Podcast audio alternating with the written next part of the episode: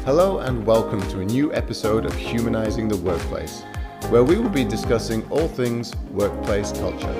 Along the way, we will be bringing insights, tools, and strategies from thought leaders in the business, leadership, and HR space. I'm your host, Rowan Wallace Hill, founder of Human Factor, your specialist in workplace cultural development. And welcome to another episode of Humanizing the Workplace. I'm Rowan Wallace Hill, your host, and I'm really excited today to have um, a member of a, an amazing company who is an entrepreneur in his own right. But just to, to set the scene for everybody, last last episode we spoke to Tamara Le, who is um, an incredible business owner and very successful businesswoman. Listen to episode three just to get up to speed on that. And we introduced this idea of going under the hood, looking under the hood. The idea being, you know, business owners can come onto our shows and, and talk about this great stuff around culture. But what we really want to know is how is that permeating through the business and how are we seeing that evolving throughout all different layers of, of the business and different areas of the business. So Caleb Roberts, who I have on today, is a member of the BoSale team. Um, he pretty much does everything around the back, background operations, tech support, client liaison. He really is one of these amazing roles. He does one of these roles that does touch many different aspects of the business. And so he has experienced the culture within BoSale, which we heard about on the last episode. And we're going to talk to him about how it, how it is for him. And what I want to, to get everyone to see is it's really possible to bring culture through the business and take everyone on board and take everyone on the journey when it comes to workplace culture. And and Caleb is actually uh, an entrepreneur in his own right as well. He's a father of, of two, and um, he, he's doing some really amazing things in the world. Especially with COVID, he actually created a business very quickly, which helped other businesses get online when their when their shops shut, when their offices closed down. He was very quick to respond in that space as well. So I'm really excited to see his um, get his take on workplace culture and also the, the I guess the evolution of the workplace that we're seeing at the moment. So we'll dive into that as well. But yeah, thank you very much for being on and welcome, Caleb. Thank you, sir. It's my pleasure.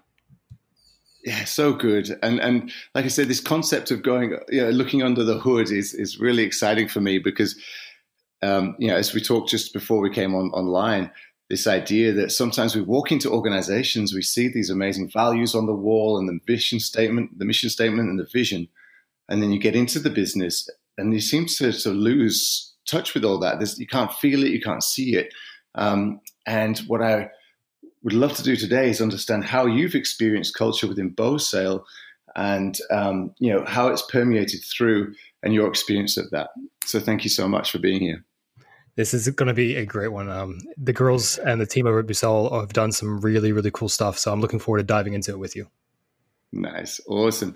But I always start the podcast just to understand a little bit more about you right now with the question What are you most excited about at the moment? It's a really good question. And I'm really excited about how the whole world seems to have gone through this transition phase of COVID we've been forced to accelerate past our comfort zones in this almost exponential growth curve of stepping into fear, stepping into what it means to be working from home, which makes mm. this, as you say, a human element to business, and just seeing all of it start to descend and come into place. It's like somebody's really muddied the waters, really thrown it up in the air, and now everything's slowly. I, I say it's calming down. It's not really calming down, but we're becoming accustomed to it and learning to see and perceive the patterns and I'm really looking forward to those patterns, those opportunities that come within that. Yeah, yeah, I love the idea. Of, I do feel like it's like this melting pot. Everyone's just been thrown in this this new normal, and we're all just sort of figuring out where we where we can play and, and how it looks. Uh, yeah, I love it. I'm I'm, I hear you on that one. I feel it myself. It's really cool. Yeah, with all the fear and trepidation, there's also a lot of excitement and, and, opportunity, and I think that's a really cool place to be.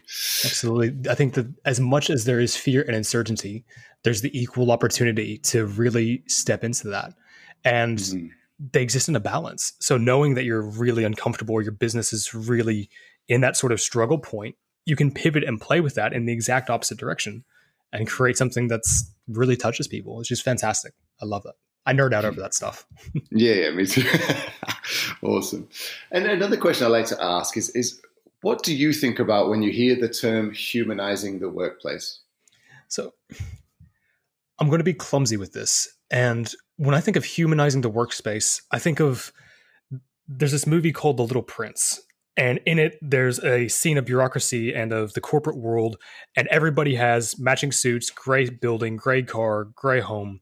They all march in the same order, they move to the same drum but nobody's really alive. It's almost like the Borg from Star Trek, right? That everybody's efficient, everybody's measured in their efficiencies, and they do really great work, except for that nobody's passionate, nobody's laughing, nobody's smiling. Mm-hmm. You know, people are silently banging their head against the desk.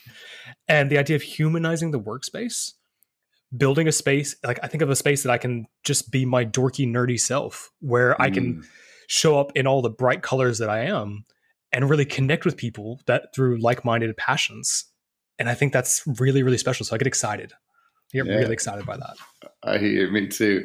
And I love the idea about this gray, this dulled down version um, that you described. And I, I, do feel like we all tend to dull ourselves down when we go to work to, to fit a certain stereotype. And, and I like to say when we put the mask on to go to work.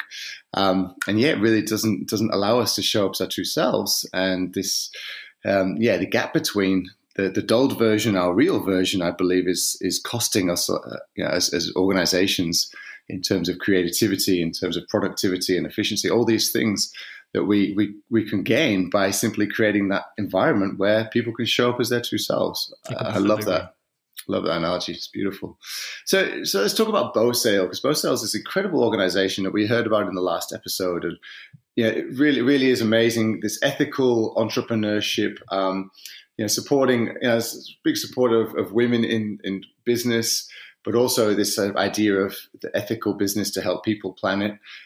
What is your, in your experience, or what do you love most about the, I guess, the culture within the BoSale organization?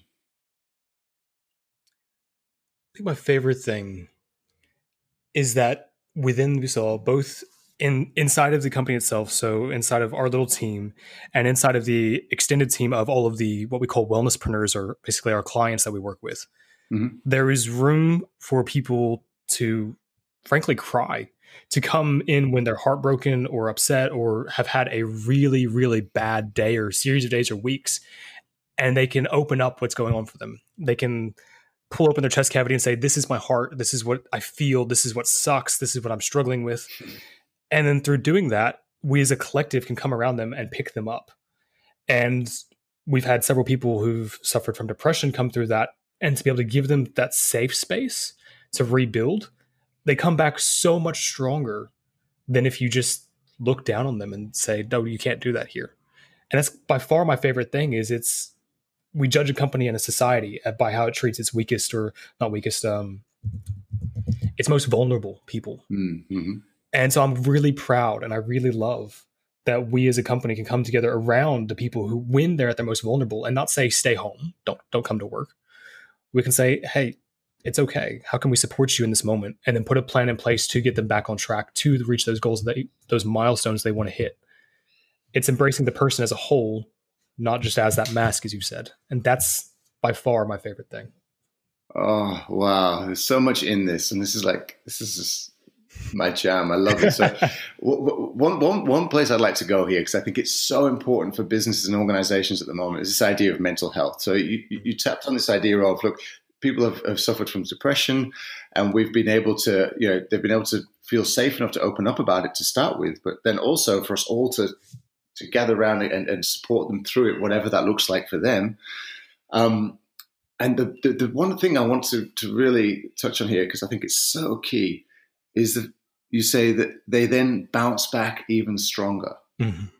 Can you just talk to me about your experience of that? Because I think this is so crucial for businesses who struggle with this idea of mental health, and they think that you know if people have a mental health problem, then there's sometimes there's somehow flawed and they can't do their job and all this stuff. Um, there's a lot of stigma around it, and I really want to talk to it because I think it, it, deserves to be talked to. Mm. What has been your experience there, where you know, you've, you've seen someone suffering from a mental illness, you've supported them through, obviously with additional help, I'm sure, and they've bounced back stronger. Can you tell me about that? It was the moment when she realized you know, she she knew that she had depression and she was working through it and she had her coping strategies. But she turned one day and we were on a Zoom call, and she said, "Caleb, I think I just don't like the way people talk to me anymore." That she realized she couldn't open up to her best friends. She couldn't talk to her husband about the things that were most important to her, about her emotions and what was going on. And so she was repressing all of these emotions and the feelings within. So because she was repressing that, that's what was causing her depression and anxiety and everything that goes through that. And so when she realized she could, she then said, Well, I think I need a divorce. And that was her breakthrough moment of, oh my goodness, something needs to change. And then she broke completely in that. She was an emotional mess, which I can completely, completely understand. And then when she built back, she was she took the action steps. Okay, I know I need to get a divorce. What's my very next step? And for her, it was to begin looking for an apartment and the confidence boost that came with okay i've now gone and found myself a new apartment i've now sorted out my finances these almost micro steps each of them doubled her confidence each time and so by the time she said okay i'm ready to leave her confidence was just through the roof that she had this she had this action plan that she was working through so she had the logic side of it and she had the confidence and the trail of the confidence of it um, building as she successfully ticked off those boxes and so now this woman is a powerhouse when it comes to her yoga studio and the things that she does there because she's made the conscious decision that I'm not going to let my emotions stop me. I'm going to definitely feel this, but I'm going to work through this. And that was phenomenal. It was it was the moment of conscious choice is when she became strongest. When she chose that I'm not going to be a victim in this. I'm not going to be a victim of my mental health. I'm not going to be a victim of my surrounding network. I'm going to change this and take action. Uh, does that answer your hmm. question? Yeah, it, it, does. What I'm what I'm hearing in this, and this is what I think I'd like to, the message I'd like to to get out of this. I mean, it's an incredible story, but the space in which she was able to come to that realization, and the space in which she was able to gain support uh, uh, and clarity around this was in the workplace, Completely. was with her colleagues. And I think that is amazing. It says so much about the, the culture at BoSale, but for me, also the the power that the workplace has to to to support people and like you say, help people move through things in their lives and, and so they can bounce back stronger. And I bet as, as a client, as an employee, she will be unbelievably grateful, committed, and determined to do what she can to support the, the organization because she, in turn, has been supported. Completely. Do you experience that? Yes, absolutely. Yeah. There was um, I had a mentor a couple of years ago who gave me this amazing metaphor for relationships, and I now look at it in business in the same way. And in the relationships, what he said was that a me- uh, I'll start with a woman. A woman is like the ocean, all right? So a client is like the ocean. Sometimes the client is wonderful and great to deal with, and everything is just beautiful. It's like sitting next to the ocean on the beach on a warm, sunny day. And sometimes the client is like a hurricane and they're trying to kill you.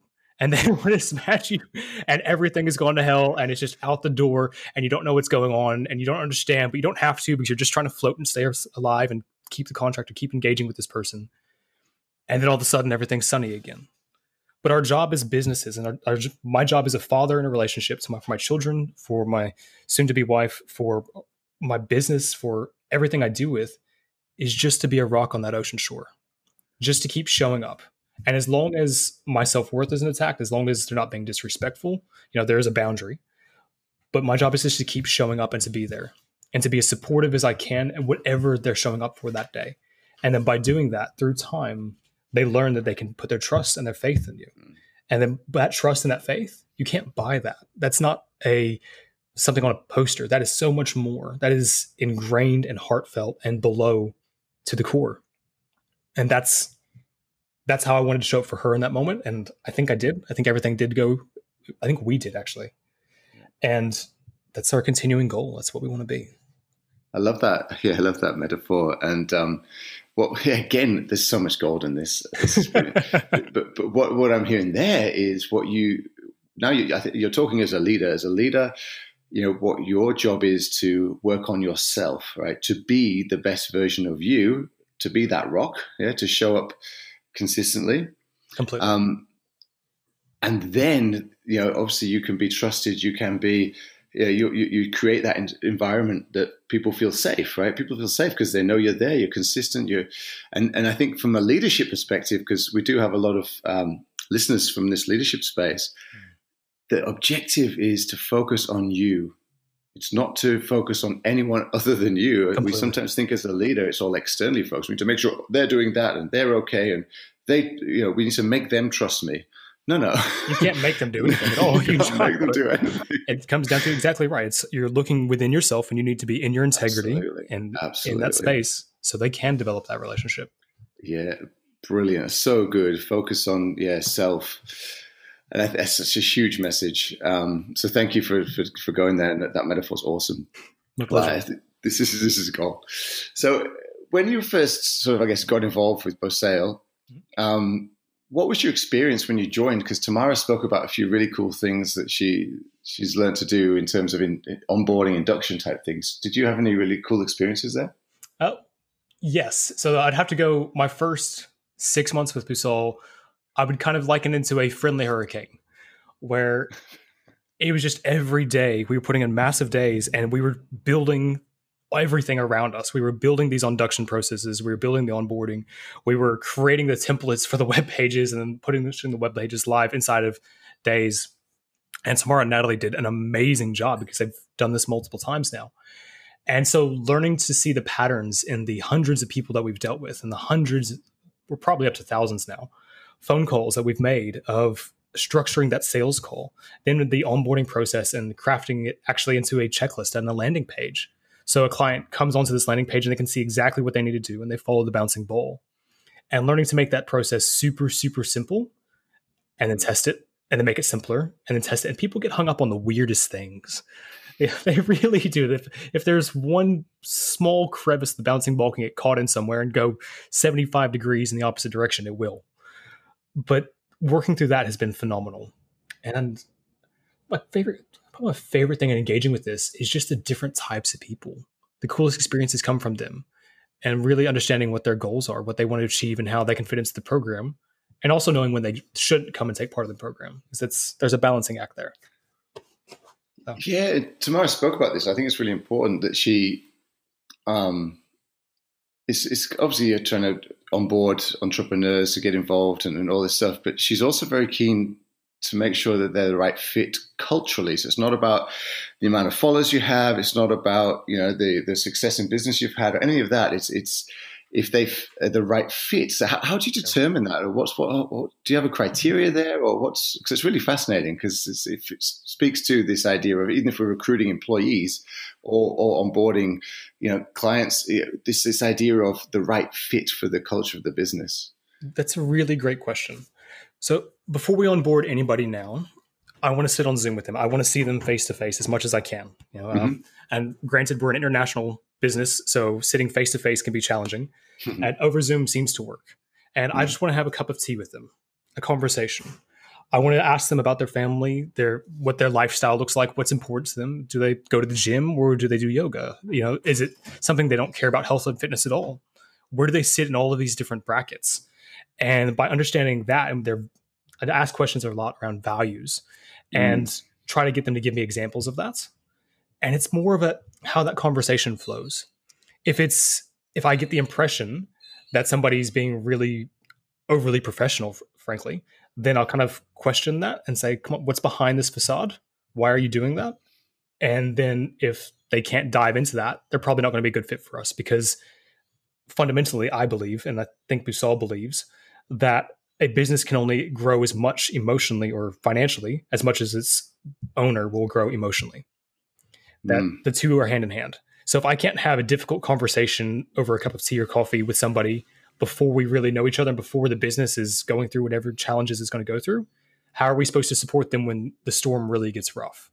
Mm. So I'm very I don't have a specific checklist, but that's my criteria before anybody gets in. We need to have that conversation and I want to see the authentic version of them. Perfect. yeah. Yeah, no, that's that's so good. And I think the reason you find it easy, and even though there isn't a checklist, there's no you know strict, there's no what we can hear as criteria. What it is is Bosal seems to have a very clear idea of its values. So exactly what you just said, they can only grow as much as they can grow emotionally as a business. That is because I mean Tamara spoke to that a, a, lot as well, and that's clearly a, a, strong value that you guys hold. So therefore, when you have a conversation with a, an employee, a prospective client, whoever, you know very clearly what that means and how you can identify it. And that to me is, is a really uh, strong place to come from, especially when you're onboarding. It's really cool. It's funny that the um there have been times that we thought, oh, we'll just bring this person on because I'm not really sure. Like it surely it'll be fine. And we've lost people that way every not every time it's happened, but no, every time it has happened. Every time we've lost somebody, it's because there was a values mismatch. Mm-hmm. It wasn't because mm-hmm. of the mm-hmm. payments, it wasn't the finances behind it. It wasn't that the products weren't whatever. It was that our values somewhere in there weren't lined up appropriately. And so we've learned to be super, super strict. If there's even an inkling of a feeling, trust it, explore it, let's see where this is. Let's ask some questions around it, and then be really, really happy to say, no, I'm sorry, I don't think we're a good fit. Mm-hmm. And by doing that, we are fiercely protective of the culture within Busol. And we've created this place where people can open up. They can do that. Because it would only take one person to come in and be judgmental and shut it all down emotionally mm-hmm. for everybody to go stale. Yes. You know, it only takes one apple. So we have to be really, really fierce on that. And um, mm. We are. And uh, yeah, and, and it's so great because because you guys have the courage in that first conversation to call people on a behavior that you know you're noticing because that sets the tone you know and, and I, am I'm, I'm thinking I'm, I'm, what I'm always doing is comparing you know your your, your, business model is very different to a lot of you know, standard businesses but if you were to, to, to, compare that which you can to a, an organization which is cr- recruiting for a new employee for for example if this organization, and I want our listeners to really get this, if the organization is so clear about their values that if they hear someone in an interview talking something about something that's not quite aligned or behaving in a way that's not aligned, they call them on it in the interview. Mm-hmm. You can very quickly understand if that person is a cultural fit. Absolutely, and understanding exactly how they react to criticism or react react Absolutely. to adversity, because any part of job, any job is going to have some times of severe adversity or challenges. The person may be going through their own personal trials and they're coming to work in a shitty mood. You need to see that side of them. It's really important. Mm, so, absolutely, yeah. And, and, and you know, I always say interviews are like the first date. You know, everyone's on best behavior. Absolutely. And if, if you see any warning signs, then then you know that's probably that's a problem. Yeah, it's a problem. Yeah, so good. I love that. And and I, we do a lot, at Human Factor. We do a lot of work on values, and not just so we can put them on the wall and they look pretty, but so yeah, everybody in the organization has has a hand in creating them and understands them and can live them. Absolutely. Um, and we have a, a, very clear process on how organizations can do that because I think it's so clear. And then this is where the values, one where area where the values start to really return, get a return on investment. Because if you can get the right people in, you know, the amount of money companies waste on, you know, employee turnover. Be insane. Client turnover. You know, if you can get the right people because you're so clear on your own values and you're so clear on what that means and how you can identify that in people, you know, the amount of oh, money organizations can save is, is phenomenal. Oh, wait, and the, and the things that they could achieve. So you save your money, but then the people who are like minded and on the mission with you because they believe to their core it's the right mission. It's like that scene from um, The Wolf of Wall Street where Jordan he's up mm-hmm. on stage giving that speech, and mm-hmm. the entire room of 200 people is going nuts. Yeah. Right. Imagine mm-hmm. what you could do with a t- room full of people like that. Besides, try not to do government scams and stock fraud. Yeah, but doing something that's positive for the world, you know, really, really doing things that are a positive impact for your company, for the, their families, for the world as a whole, and how you make money just comes in when you do stuff like that. Mm, So, yeah, and that's that alignment. You know, when, when, we're in alignment, uh, you, t- you could call it purpose, alignment, whatever you want to call it. But when the values that you hold dear are aligned to you know the thoughts, beliefs, actions of the people within the organization, magic happens, right? And you see it all over the place at the moment. And both, it's really interesting. I had a couple of amazing speakers on this podcast so far, and both have talked about this um, sort of shift that we're seeing in business that is really you know business for good you know businesses that are really having an impact on people and planet in a positive way and i think you know this is where we get to examine our values and see how can we create create good for the people and the planet um, whilst doing business you know, being aligned to what we truly believe. So yeah, thank thank you for bringing that up. Very cool. Um, I've got a question for you. So if you've obviously experienced a lot of businesses and you've you've experienced obviously some really great culture by the sounds of it. What one piece of advice would you give to a CEO or, or a, an entrepreneur whose business is growing rapidly? He started, he or she is starting to get traction, mm-hmm. and it's really happening for them. What piece of advice would you give that person um, around creating the right culture for the business? I've been sitting on this question since I first read it, and the biggest thing I can think of is at first was I would say go to your coffee room and spend time in your coffee room listening and engaging. Mm. But then a really great manager I know or very high mentor said never do that because people are intimidated and they can't be themselves around you. And so I'd like to modify that to instead send your middle managers into the coffee rooms, into social settings with your workers. Get them to not be a manager as such in that, but get them to be part of the team and on the ground floor. So if you have an assembly line and you have your supervisors all standing above in their own little offices, send them down, walk through there, listen to your staff. The people who are on the tools and the people who are actually engaging with mm. whether it's a website build or whether it's somebody who's looking at your analytics or somebody who's actually physically on a factory floor, that person is going to know their job and their role and the details about it best. And they're going to have some of the best insights. So making the time to have a cup of coffee with them, to listen to them, to ask them questions about what's working, what's not, what can we do better, you know, what can we do to make work a better environment for you.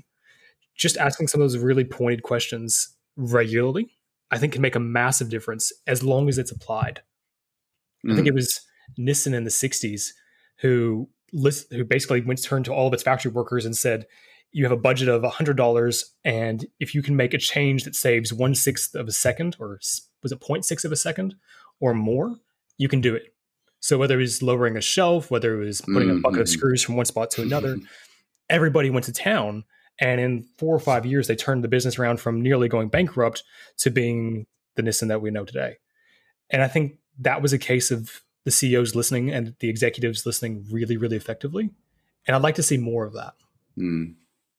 Yeah, I've heard that story. Um, i come from a manufacturing and operations background myself, so oh. very familiar with with all things shop floor. Um, and I agree. Actually, I agree that you know I used to, as ops manager, go on the floor and you know I'd ask questions, and people would yeah, probably be relatively honest, but still there'd be a level of can't really say what I really think because mm. he's the big boss. Um, so I think yeah, having having processes and feedback loops that are sort of timely and, and easy to use. So the shop floor uh, or the, the people doing the, the really value adding stuff can you know escalate and communicate improvements issues very quickly and it's and it's been able to it's being acted upon quickly as well completely um, and they have a, a, level of ownership in that process that's where nissan's example is was so powerful because they they gave the ownership of the the change and the you know what do you want to change basically to the people who, who are doing the work which is really cool. Um, yeah awesome. That's just an amazing piece of advice. Yeah, i really like it. With the um, with your your current i guess your role within the organization what do you see as i guess something that you'd like to to bring in or do you see opportunities to to further improve the workplace culture? It seems like you've got a great culture already, but are there anything that you sort of maybe these conversations have triggered or any ideas? As we get a larger team and we're accumulating and we're scaling, I would really like to put in a daily practice of a helicopter walk for everyone. Hmm. Kick everybody off of Zoom, kick everybody off of their desk, um, and get them to actually go for a 20 minute, 30 minute walk, whether it's around the block, whatever it may be. Um, because there's something about the physical movement rejigs everything in your brain. And doing that, I think we'll just create space where everybody kind of see things from multiple perspectives and mm-hmm. come back. And I'm happy for them to do it on work time, as long as you know it's not my business. So I'd have to run it past Natalie tomorrow. But the idea of people taking ownership of their physical and by extension mental health mm-hmm. through that small action of breaking the day up, going and seeing things through a new perspective, and then coming back and readdressing whatever they're working on. That's wow. something I'd like to see more and more of. Mm-hmm. Beautiful, and and it's I love the synergy here because the um, my, my, first guest I had on was Prue Chapman, who's, who's an incredible business coach and mentor. Um, and she spoke about an, an, organization she was in, and they had blockies. They called them blockies. Nice. And it was a walk around the block, right? So it could either be a, I need a blockie just to go and clear my mind, or I need a can, can we go for a blockie so we can have a conversation, or maybe it's a difficult conversation, or but it was this idea of movement plus a conversation or movement plus thought is, is, is I guess, healthier or a better way to do it than just sitting at a desk. So love it. Awesome. So oh, I'll be keen to, to hear how you go there. I think that's a great idea.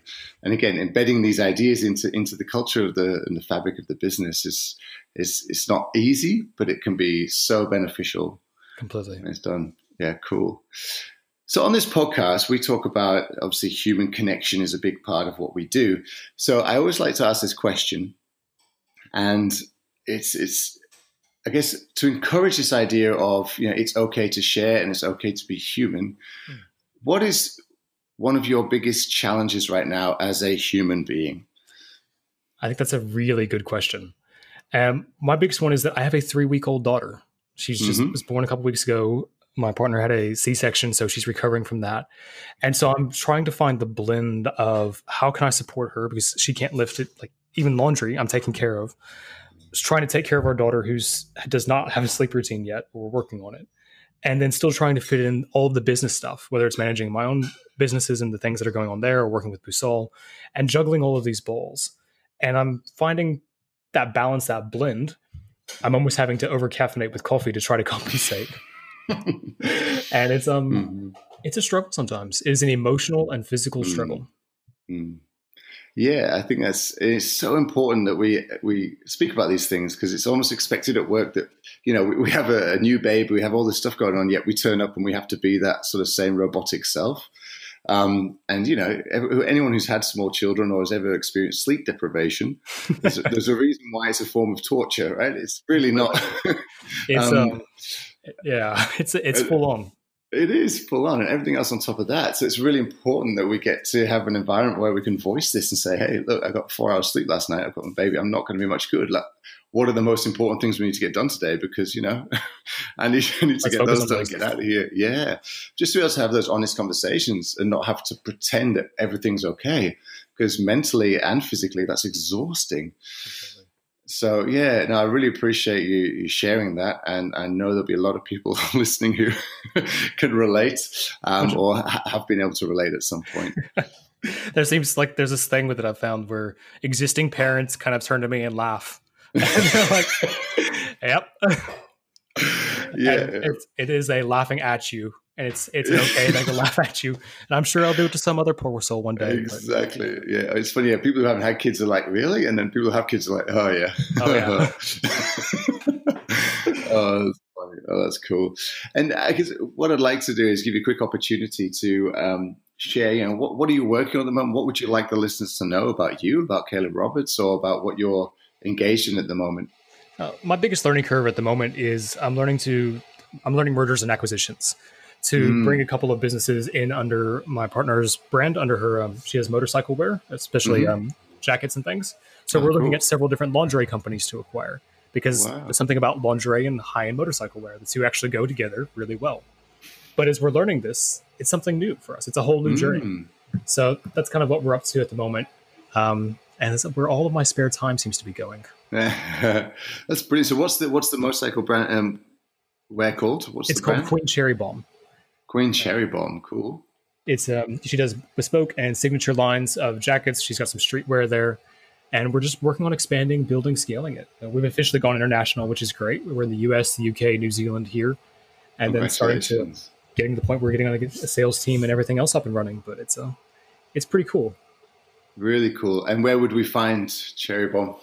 She's online at queencherrybomb.com. Same on Facebook and Instagram. It's Queen Cherry Bomb Motorwear. Oh, very, cool. very iconic awesome. redhead.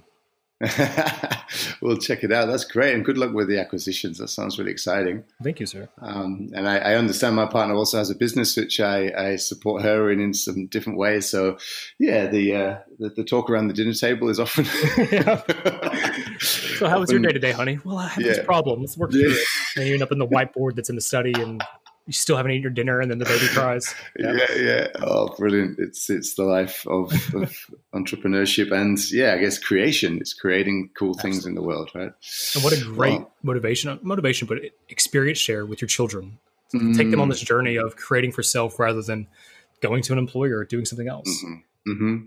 Yeah, and I can I can totally relate to that. My son, I have a 19 year old and a seven year old, and the 19 year old is also he's decided not to go to uni and he's he's going out on his own doing photography and film, which is amazing. Cool. And my seven year old, yeah, he just gets it. He, will talk about the, the business, he'll talk about this and that, and it's really nice, like you say, to take them on the journey. And um, you know, whatever he wants to become is absolutely cool, but uh, it's nice that he experiences something that's maybe just a bit different. So I hear you. That's awesome. Well, we're going to wrap it up, but it's been such a pleasure, um, yeah, talking about it. And I love your insights, and there are some absolute nuggets in this episode. So thank you so much for those, Caleb. The pleasure is all mine, Ron. Thank you for having me. Awesome. Well, we shall speak again soon. So thank you very much. Take care. See you. Bye. Thank you for listening to Humanizing the Workplace podcast. To find out more about how we can support your workplace culture, go to www.humanfactor.com.au or follow us on Instagram at human underscore factor underscore group. You can also find us on LinkedIn.